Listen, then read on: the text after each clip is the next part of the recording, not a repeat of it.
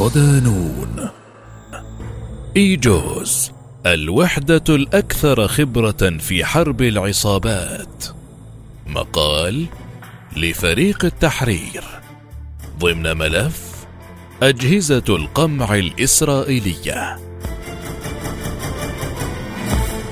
يسعى الاحتلال الإسرائيلي بكل ما لديه من أدوات ونفوذ للترويج على أنه الجيش الذي لا يقهر ليس في مواجهة الفلسطينيين فحسب وإنما على من يعتبرهم الأعداء على الحدود في الشمال والجنوب مثل الحدود اللبنانية والسورية والمصرية وغيرها فقد سعى منذ تأسيس كيانه إلى اختيار وحدات خاصة من نخبة الجيش لحماية حدوده.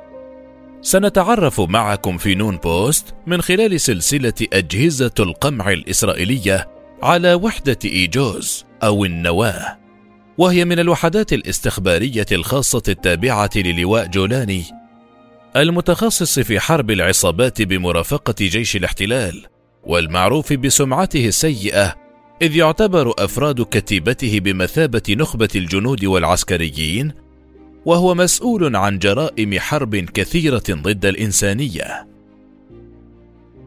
ما هي وحدة إيجوز؟ تعرف الوحدة اختصارا لمكافحة حرب العصابات والحرب الصغرى. تأسست أول خلية لها عام 1956 بعد تأسيس إسرائيل بثمان سنوات.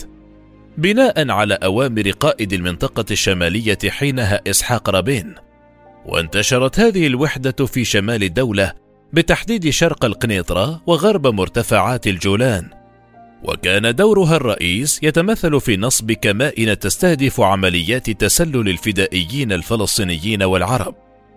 هدفت الوحدة للعمل على الحدود بين كل من سوريا ومصر تحسبا لأي هجوم مباغت على حدود دولة الاحتلال.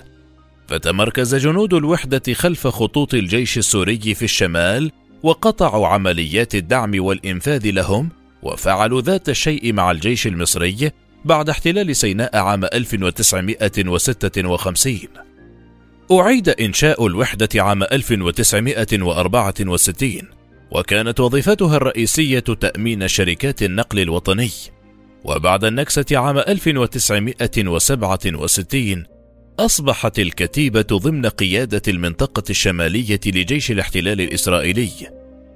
يحصل جنود الوحدة على تدريب على مدار سنة وأربعة أشهر وفق نظام وحدات الكوموندوز، إذ يخضع الجندي لأنواع مختلفة من التدريب منها مكافحة الخطف والقفز بالمظلات والكمائن والتمويه والإخفاء.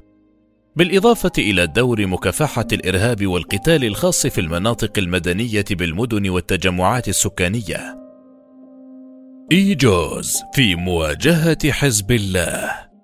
في العام 1993 أصبحت الكتيبة رأس الحربة في مواجهة حزب الله بجنوب لبنان، وهي جزء من الصراع الطويل بين إسرائيل ولبنان، وقد كان من المهم لشعبة العمليات في جيش الاحتلال الإسرائيلي الاجتهاد وتقديم الإمكانيات لتشكيل هذه الوحدة التي كان هدفها إعادة الاحترام لجيش الاحتلال الإسرائيلي في أعقاب سلسلة إخفاقاته أمام مقاتل حزب الله.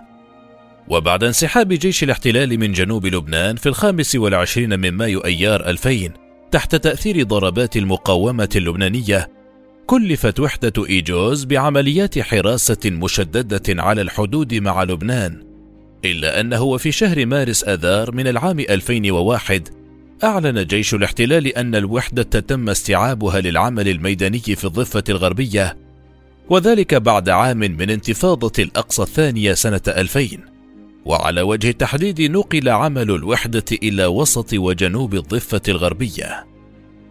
يقوم عناصر الوحدة ومن لحظة انتشارهم في مدن الضفة الغربية على نصب كمائن مسلحة وحواجز طيارة على الشوارع الرئيسية في مسعى لإلقاء القبض على مطلوبين للأجهزة الأمنية الإسرائيلية بالطبع إلى جانب قيامها بعمليات الاختطاف والتصفية طبقا لتوجيهات الشباك جهاز الاستخبارات العامة.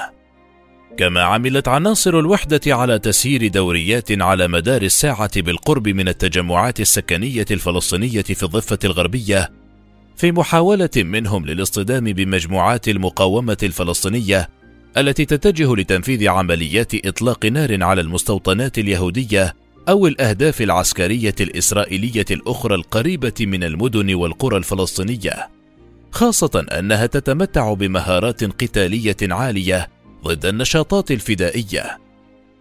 هذه الوحدة كانت مسؤولة عن اغتيال إياد صوالحة البالغ 28 عاما قائد الجهاز العسكري لحركة الجهاد الإسلامي في شمال الضفة الغربية، إذ اتهمه الاحتلال بالمسؤولية عن عدة عمليات عسكرية وقعت داخل إسرائيل أسفرت عن مقتل 32 إسرائيليا وجرح ما لا يقل عن 200 آخرين ومن بين القتلى 25 عسكريا.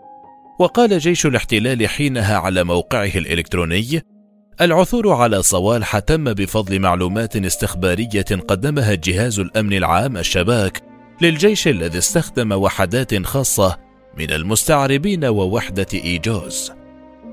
في يناير كانون الثاني 2008 توغلت الوحدة مع سلاح المدرعات في جيش الاحتلال الإسرائيلي شرق مدينة غزة وقتلت بمساعدة سلاح الجو الصهيوني 18 فلسطينيا بينهم حسام الزهار نجل القيادي الكبير في حركة حماس الدكتور محمود الزهار شاركت وحدة إيجوز ضمن لواء غولاني في الحرب على غزة عام 2014 وقد أسمت العملية الجرف الصامد.